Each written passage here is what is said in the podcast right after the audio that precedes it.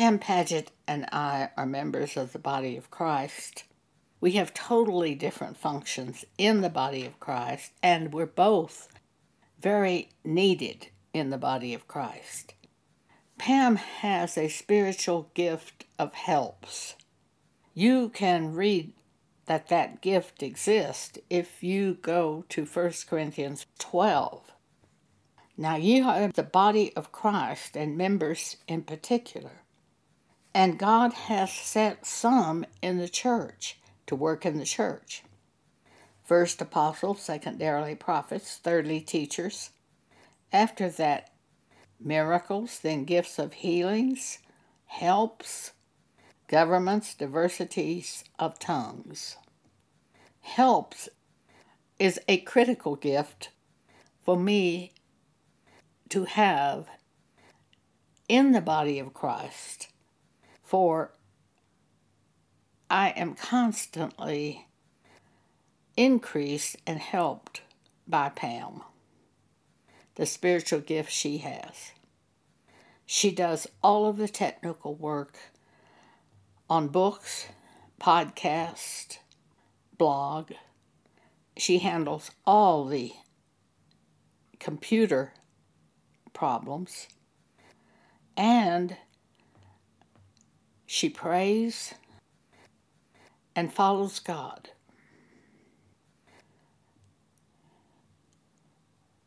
It would be terrible if Pam had the same gifts I have.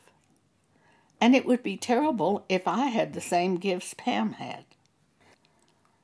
If I tried to do gifts of helps by watching her, I would fall flat on my face. I have nothing like the gifts that she has. She is able to do it so effortlessly.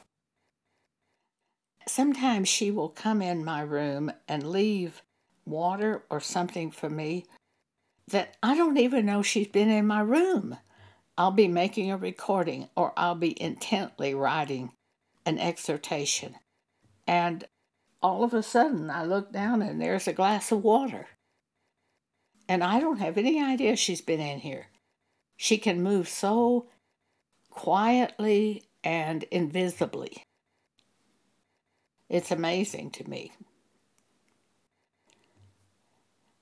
On the other hand, I have a gift of exhortation for the church and am in the offices of apostle and prophet, frontline duty. But I don't see that one of us is above the other at all in any sense. We do our calling. As long as we do our job, our calling, to which God has assigned us, I think we're equal. If I do my job, I think I'm equal to Paul. If Pam does her job, I think she's equal to Paul.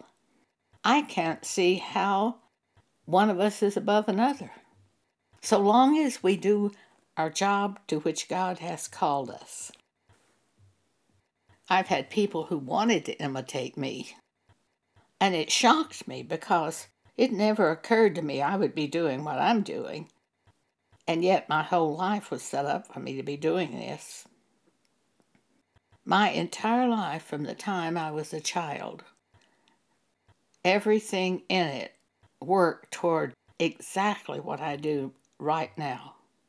For example, my dad was a an auto mechanic, but he had in him something that he did not want me to be afraid of people who had positions of power. As early as three years old, he would take me down to the bank and take me into the office of the president of the bank and just set me on the president's desk and I would talk to Mr. Scarta. And he would talk to me. My whole life was planned out where I would not be afraid of authority figures, of people in high places. That's perfect for a prophet because you're sent to people to take messages of correction. And if you will look at Ezekiel chapter 3, what God said to Ezekiel, you'll see how well this fits in. Ezekiel says in verse 4 And he, God, said unto me, Son of man, go, get thee unto the house of Israel, and speak with my words unto them. For thou art not sent to a people of a strange speech and of a hard language, but to the house of Israel. Not to many people of a strange speech and of a hard language, whose words thou cannot understand. Surely, had I sent thee to them, they would have hearkened unto thee. But the house of Israel will not hearken unto thee, for they will not hearken unto me. For all the house of Israel are impudent and hard hearted. Behold, I have made thy face strong against their faces, and thy forehead strong against their foreheads. As an adamant harder than flint have I made thy forehead. Fear them not, neither be dismayed at their looks, though they be a rebellious house. Moreover, he said unto me, Son of man, all my words that I shall speak unto thee, receive in thine heart and hear with thine ears, and go and get thee to the house of Israel, whether they will hear or whether they will forbear. Go to them anyway. This is one of the first scriptures that God began teaching me to do when I was born again in 1975. Another key scripture for me was Joshua chapter 1. God gave Joshua an assignment where he was going to lead the children of Israel into the promised land. And God said to Joshua in verse 5 There shall not be any man able to stand before thee all the days of their life. As I was with Moses, so will I be with thee. I will not fail thee nor forsake thee. Be strong and of a good courage, for unto this people shalt thou divide for an inheritance the land which I swear unto their fathers to give them. Only be thou strong and very courageous, that thou mayest observe to do according to all the law which Moses my servant commanded thee. Turn not from it to the right hand or to the left, that thou mayest prosper wheresoever thou goest. This book of the law shall not depart out of thy mouth, but thou shalt meditate therein day and night, that thou mayest observe to do according to all that is written therein. For then thou shalt make thy way prosperous, and then thou shalt have good success. Have not I commanded thee? Be strong and of a good courage, be not afraid, neither be thou dismayed for the Lord thy God is with thee whithersoever thou goest. If you have a tendency to be out in the front, in the front lines, it's not accidental.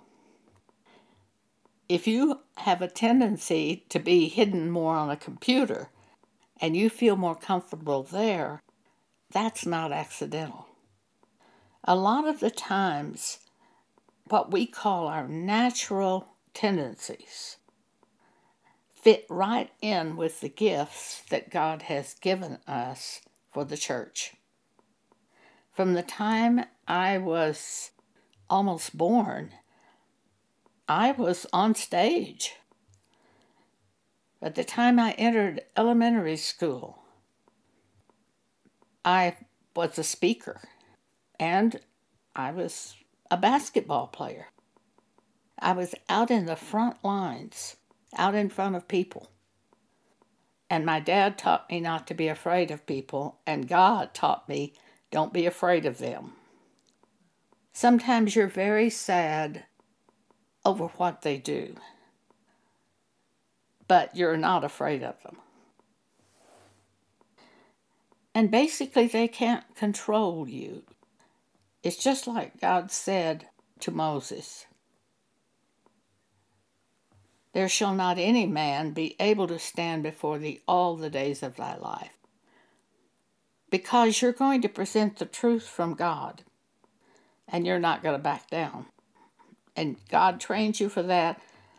Your natural father trains you for that.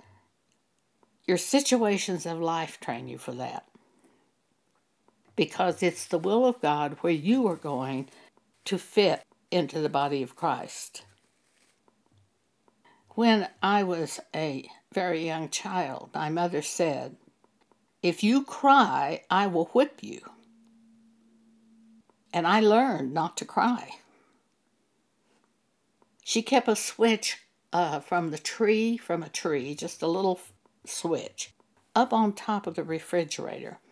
When she wasn't looking, I would get a chair and get on top of the chair, take the switch, break it, and put it in the garbage. She would get another switch and put on top of the refrigerator. But I didn't cry. Now, see how that fits in with my delivering messages? You don't back down. Pam Paget, on the other hand, said her mother would have killed her if she'd torn up her. She had a paddle, sort of like a, a ping pong paddle, and she'd get the the three girls. Pam had two sisters. She would get the girls and just give each one of them a swat with a paddle. And Pam said, oh, She would have just killed me if I had done what you did. And then when she got home, lots of times, Pam's mother would tell her father, one of them has done something, and he would just line them all up and give them a swat with his belt. Because he figured if one was guilty, they were all guilty.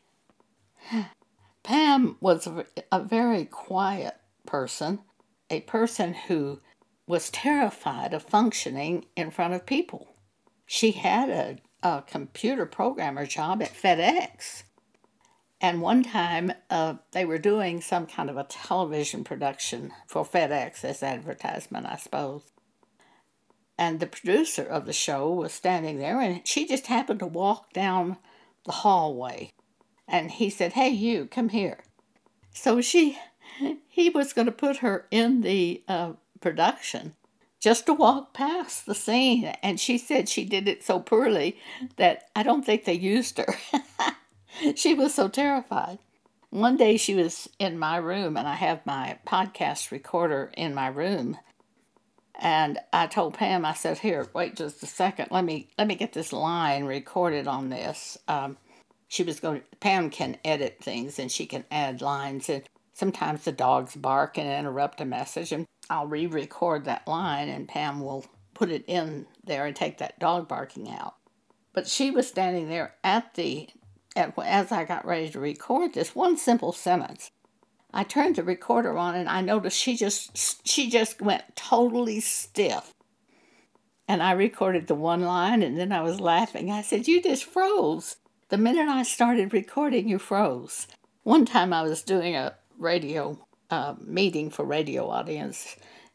Several of the people had come up to my room after the meeting, and the radio station manager wanted me to record a message on the telephone that they could put on radio to inform people about the meeting. And I told the people in the room, I said, now everyone get quiet. I've got to record this on the phone for the radio station manager. So everybody just froze. They were terrified to be in the room. And I just picked up the phone and recorded the message, a one take type thing. I rarely have to record uh, two takes. It's just all there, and I've learned from God to just speak what I hear in my ear. And they were just shocked. They, I, they were just stunned. And they, they were sort of like, Pam, well, that's not their calling. My calling is to do this work. And I'm so glad that God worked with me and led me to show me my calling because some people don't know what their spiritual gifts are. They don't have any idea. They just try to copy other people. The worst thing you could do is to copy other people. I consider I'm very fortunate because I was riding along the highway and Jesus began speaking to me and said, I have called you and set you in the body of Christ as an apostle. I was so shocked. I said, Apostle? What's an apostle? I had no idea. I had no one to copy. I went to the Bible teacher at our church and I said, Who are the apostles at this church? And he said, I don't know. They did profess to believe in the scripture in Hebrew, I mean, in Ephesians chapter 4. After Jesus arose, he gave to the church apostles, prophets, evangelists, pastors, and teachers for the work of the ministry, for the edifying of the body of Christ. But no one mentioned apostles, and no one identified anyone as an apostle at that church. Then the, I asked the Bible teacher, I said, Well, what do apostles do? And he said to me, I don't know. So I was basically left with this God, you're going to have to teach me how to do this apostle thing because I don't know how to do it. And I don't have anyone at the church who seems to be an apostle. Well, God did teach me, and of course I was taught correctly. I was not copying any human being.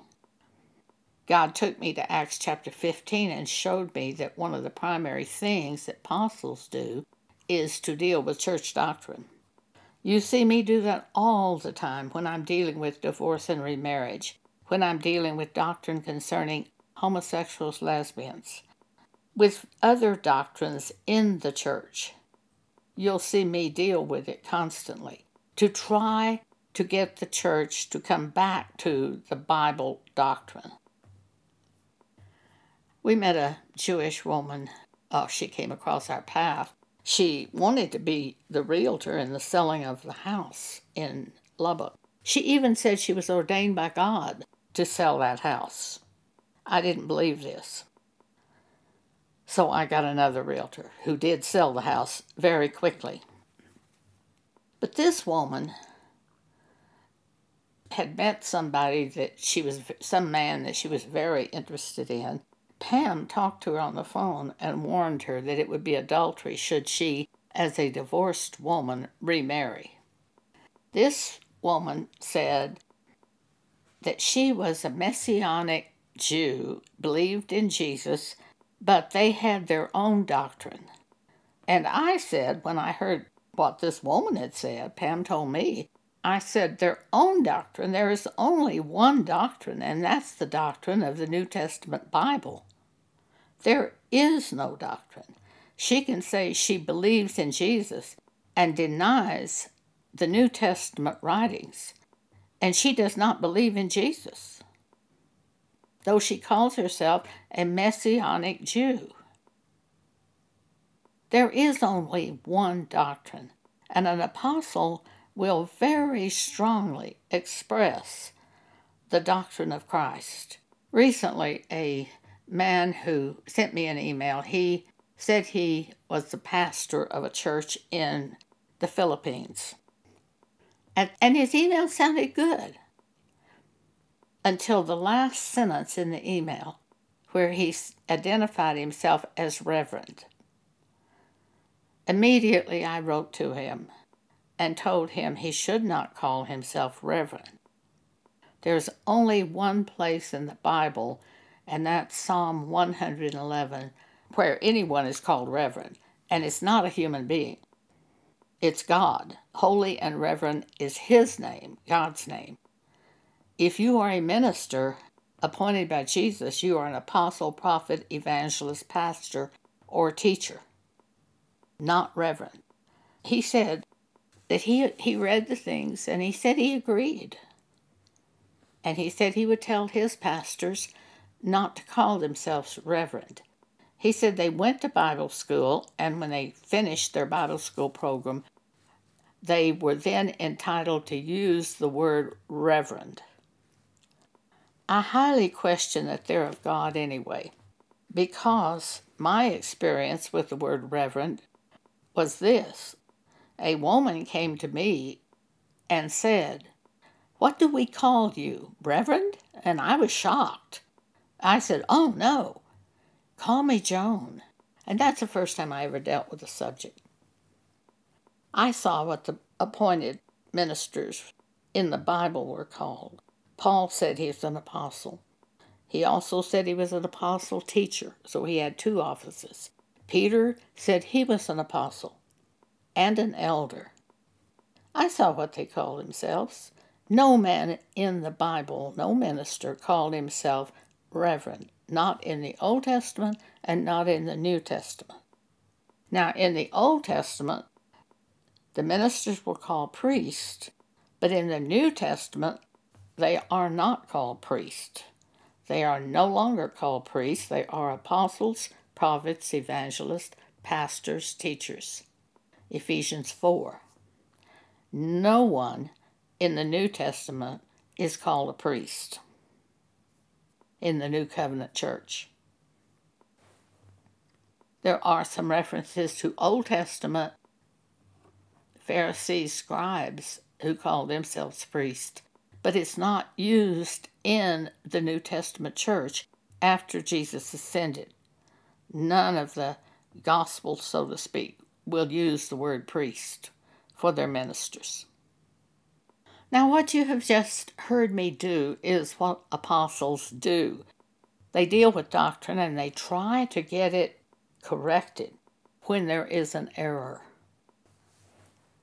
They're going to try to bring the church group back to the New Testament Bible doctrines.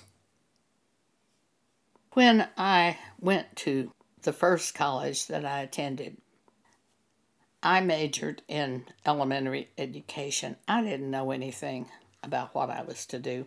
I wasn't even born again. I ended up teaching the first year, fifth grade. It was just horrible. Just horrible. I, I look back upon it feeling very sorry for those people that were in the class, although I know that I couldn't have had that much influence on them. I went to the college that I attended and I took Kuder preference test in order to try to figure out what I ought to do in life. And when I went back in to get the results of this test, and this was at a Church of Christ college where they were very strict and you were taught very strongly that the women keep silence in the churches. They didn't let them do anything except work with children. I didn't even think a woman could pray with a man in the room. But I didn't have any idea I was supposed to be a minister anyway, so I um, I went back just kind of like a I was only 19 and when I was teaching 5th grade and I went back to the psych- psychology office at Abilene Christian and they were going to give me the test results. And when I walked into the room, the man started laughing. He was looking at me and laughing. And he said, Oh, if you were only a man, we would put you in preacher school so fast it would make your head swim because your scores on this preference test went through the roof when it came to preaching. I was shocked, just shocked. And he said, But since you're a woman, here are the things that you should avoid, and here are the things you should do. First of all, you should avoid elementary teaching.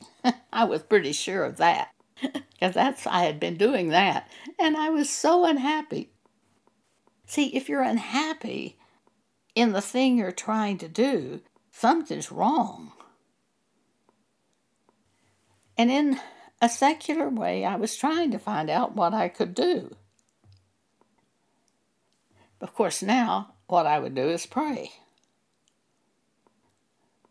And he told me, he said, Now, since you can't do preaching, well, actually, what he said to me, when I went in the room, he was laughing and he said, uh, Where are you going to preach? What's your itinerary? And I said, What? And he said, Well, if you were a man, we'd put you in preaching because he said that's where your talent is. But since you are not a man. We find the second highest thing for you is to be a lawyer. Again, I was shocked. I'd never thought of such a thing. This was in approximately 1957 58. Women didn't do things that way as a rule. You were a teacher or a secretary or a housewife. Uh, you weren't a lawyer usually in those years. And I, I had never had any thought whatsoever of dealing with law. But he was exactly right because I deal with law in the Bible. I deal very strongly with these doctrines and what is right to do and what is wrong to do. So see it even from a young person. Those gifts come through that God is going to give us along the way. Where He's going to put us, it's going to come through. So Pam and I function in the body of Christ together and we do quite well in keeping everything going. It's we look we look at it and it's sort of amazing that we can do all of these things and basically not even leave the house. The blog, the books, now the podcast. And I'm 83 years old at the time I'm making this recording. You can do these this kind of work as long as you have a mind and keep going. I pray often that I do it up to the day that I die. If I die and leave the earth, some some will not die. We know that uh, by 1 Corinthians 15. Not all will die. If Jesus comes before I die, fine. But if I do die, I'm I frequently pray that I can work up until the day I die.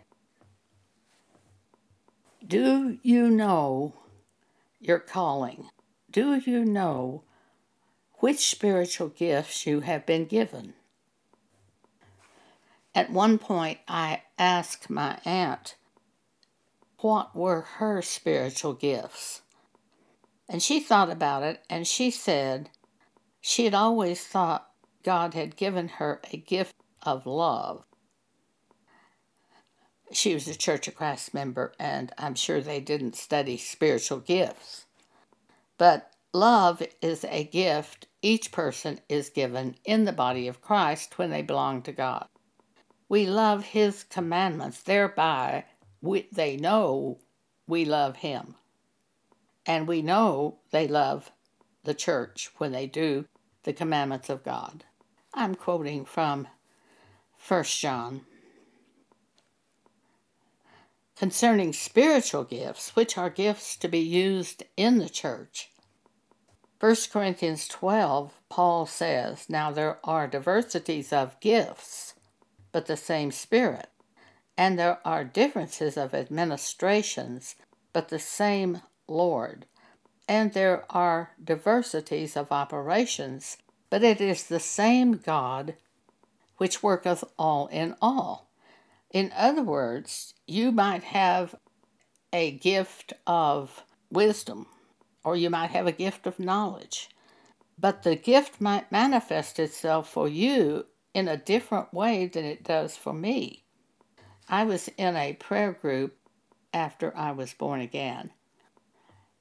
It was just a handful of women that met in a home and prayed about different things. They were praying about something, and I was standing in this circle of people, and I heard, Look up. And I opened my eyes and looked up, and on a blank wall, I saw the outline of a body part. And I said to God, I know that's a body part. Now, these women are still praying, but I'm talking to God. I know that is a body part, but I just don't know which one. And I heard stomach. And I said, Oh, yes, that's a stomach. That's a stomach. I remember the old Pepto Bismol television commercials about where it showed the stomach. After the women quit praying, I said, Does anyone have a stomach problem? And one woman said, Oh, I do. And I assume everybody prayed for her or something because I was so excited over learning how to administer this gift that I basically forgot about her.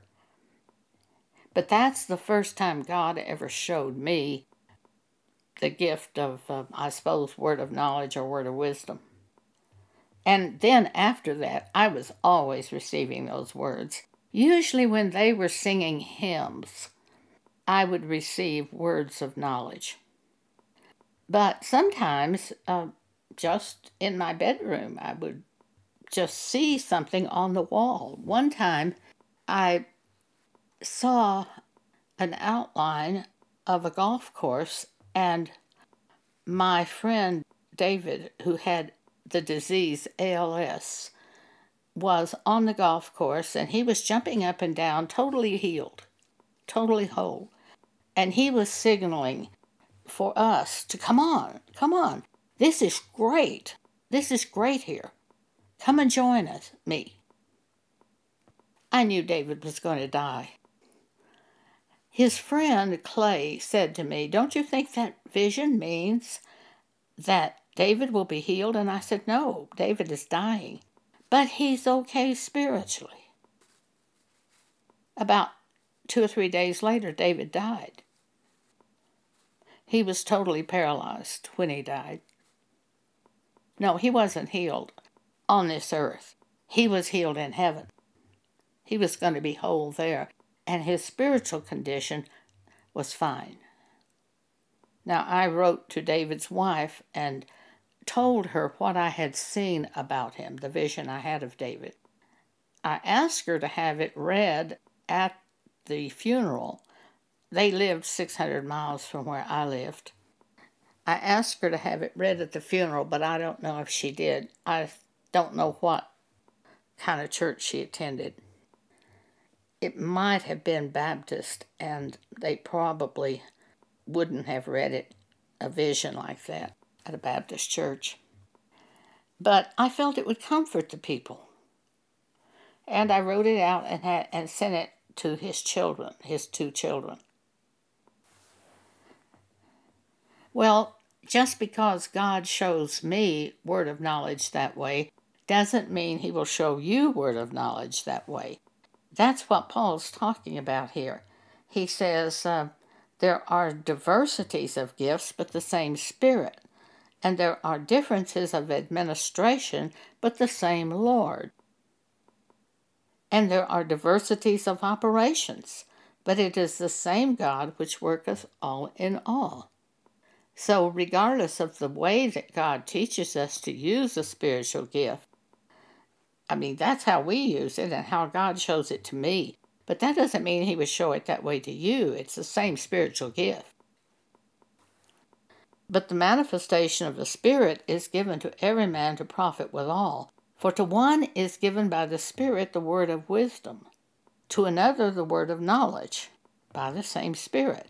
And I think that's what I have been given when I see visions like that.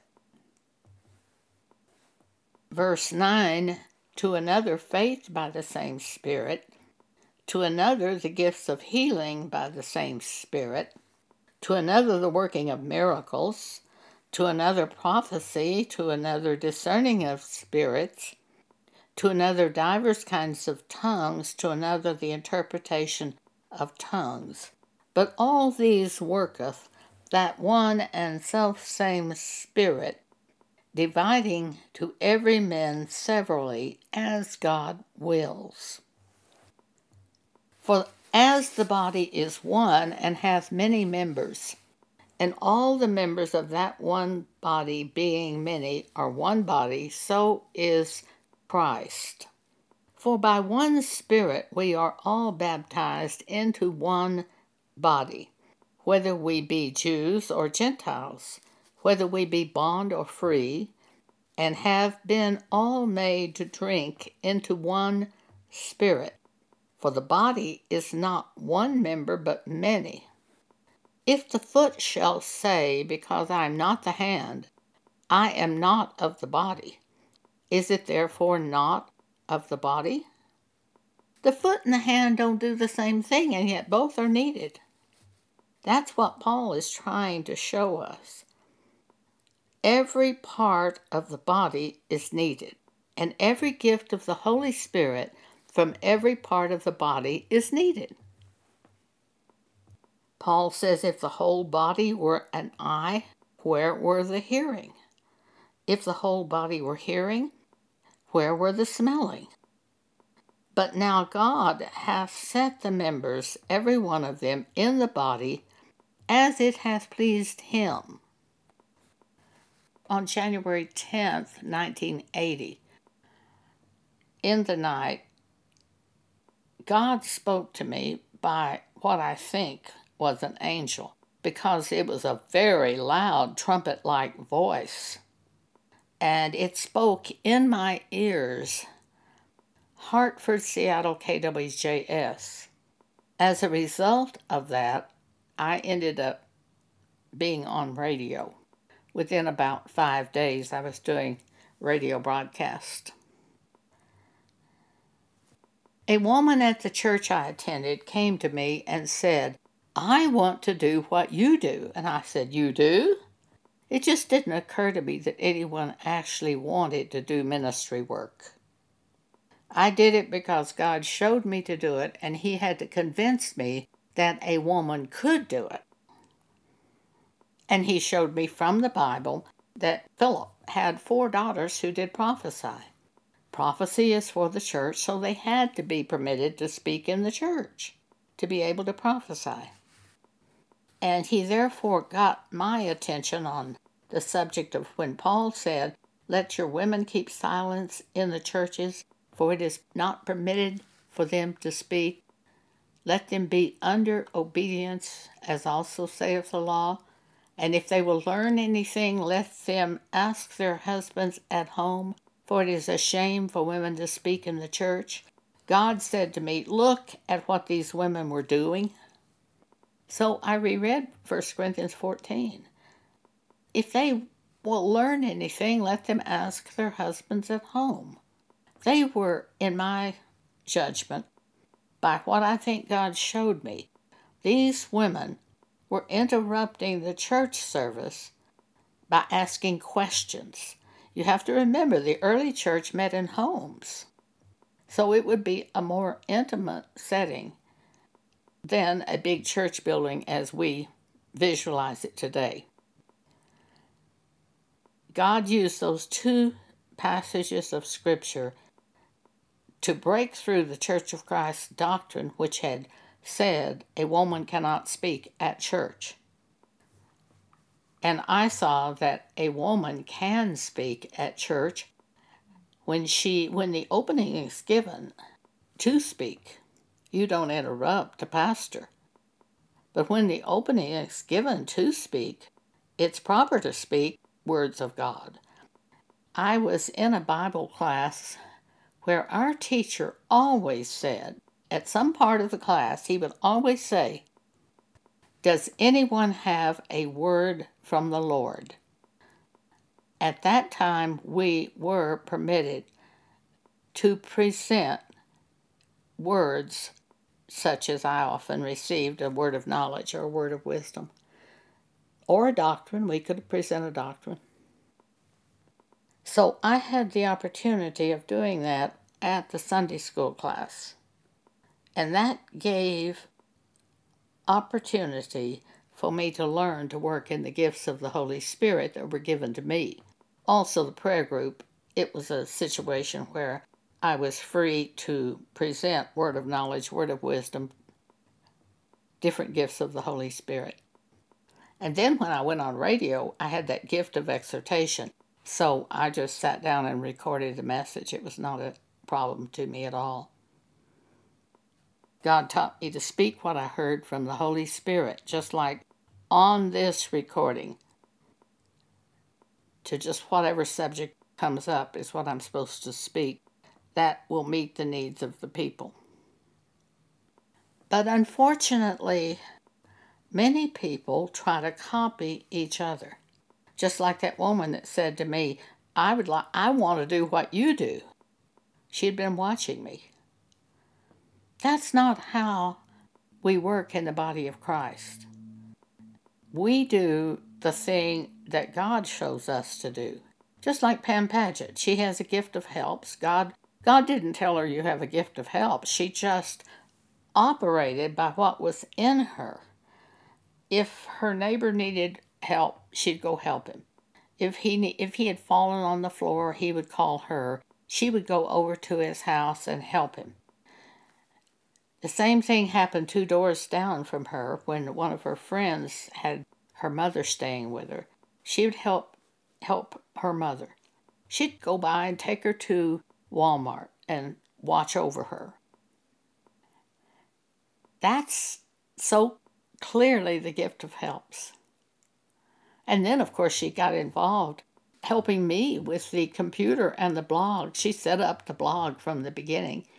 When I had the dream in in the year 2012, March 2012, of doing a blog, I called her and I asked her, I said, Pam, can you, uh, could you set up a blog for us?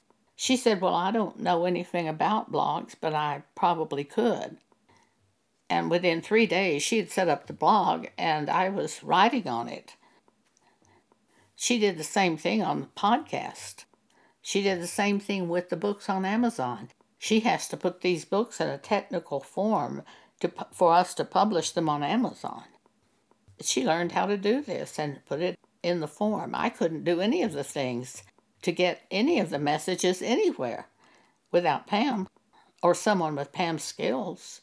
In my case, God had her vi- in my vision in the sense that I knew she was a computer programmer at FedEx. So I knew she had skills in computer, which was what I needed to do this work. God has everything in line for us to do the work to which we're called. We just have to walk through the door. It's all set out before us. I'm convinced of that. I also believe that there are many people who are not supposed to do various works, but they do it because they post on their bulletin board at church sign up to visit the sick, or sign up for this, or sign up for that. And they're not suited for that work at all. It's not appointed by God. But if it's in your heart that you want to do this work, that's another matter. That might be appointed by God. So you have to work where you are. Work where you are. In your home, in your neighborhood, with your children. Work where you are. And some of you are put in the church to do the front line work. If we read in Ephesians chapter 4, we see that Jesus appointed apostle, prophet, evangelist, pastor, and teacher. He appointed the ministries from heaven and notice something about this Ephesians 4:11. Let's read it. And he, Jesus, gave some apostles, and some prophets, and some evangelists, and some pastors and teachers for the perfecting of the saints, for the work of the ministry, for the edifying of the body of Christ. He gave some apostles. That's multiple, not just one apostle some apostles, and he gave some prophets, and some evangelists, and some pastors and teachers for the work of the ministry. Then back to 1 Corinthians 12 at the end of that chapter. Verse 28 And God hath set some in the church. That means he set some in the church to care for the church first apostles, secondarily prophets, thirdly teachers. He set some in the church to care for the church, not all. He even says, Are all apostles? Are all prophets? Are all teachers? Are all workers of miracles? Have all the gifts of healing? He set some in the church to work in the church. And helps is one of those people set in the church to work in the church. Governments and helps. So there are people appointed by God to work in these offices in the church. Some of you are going to work at home with your children. Some of you are going to work in your community, perhaps, in a certain way or in your neighborhood. But you have to hear from God and be led by God. And you have to have this desire in your heart also that fits you with the work. Pam has two big dogs, and we take them to the dog park. I can't walk, but I sit in the car and I watch the dogs, and the dog park here is beautiful. It's got big, tall ponderosa pines, and you can see the mountains in the distance from the dog park, the Rocky Mountains, Pike Peak. It's beautiful. I go with her often to the dog park, and I sit in the car and I will look at the scenery for a second, and I will look at the dogs as they play. It's a chain link type fence, and I can see them through the fence playing. And I enjoy seeing the dogs. But usually that doesn't last too long with me. I have got scriptures and books beside me. And I will pick up one of the ministry books and just start reading somewhere in the ministry book or focus on a scripture. Sometimes I've got sections of the blog printed out and I look at that because that's always in my heart. The scriptures, doing the scriptures, thinking of the scriptures, that interests me. I can focus a little bit on the other things, the things of this world, but mostly I'm really involved with scripture. So we each have different functions in the body of Christ. Just like our natural body, the fingers and the eyes and the ears and the feet have different functions. And we're we don't function as well without one of those without a hand you would not function nearly as well or without a foot we need all of the parts of the body, and each spiritual gift really needs to be in the church. I have often invited people to share things that God has shown them. They can write it to us, they can record it for us. You could even share on the podcast by recording a message for us. We tell you how to do that on the home page up at the upper right hand corner of the first page of the blog, Jesus Ministries Exhortations. Tells you how you can share the words God gives you. So far, we haven't received anything, but I know we have we have it open where if you have something from God for the church, you can share it. Thank you for allowing me to speak with you today.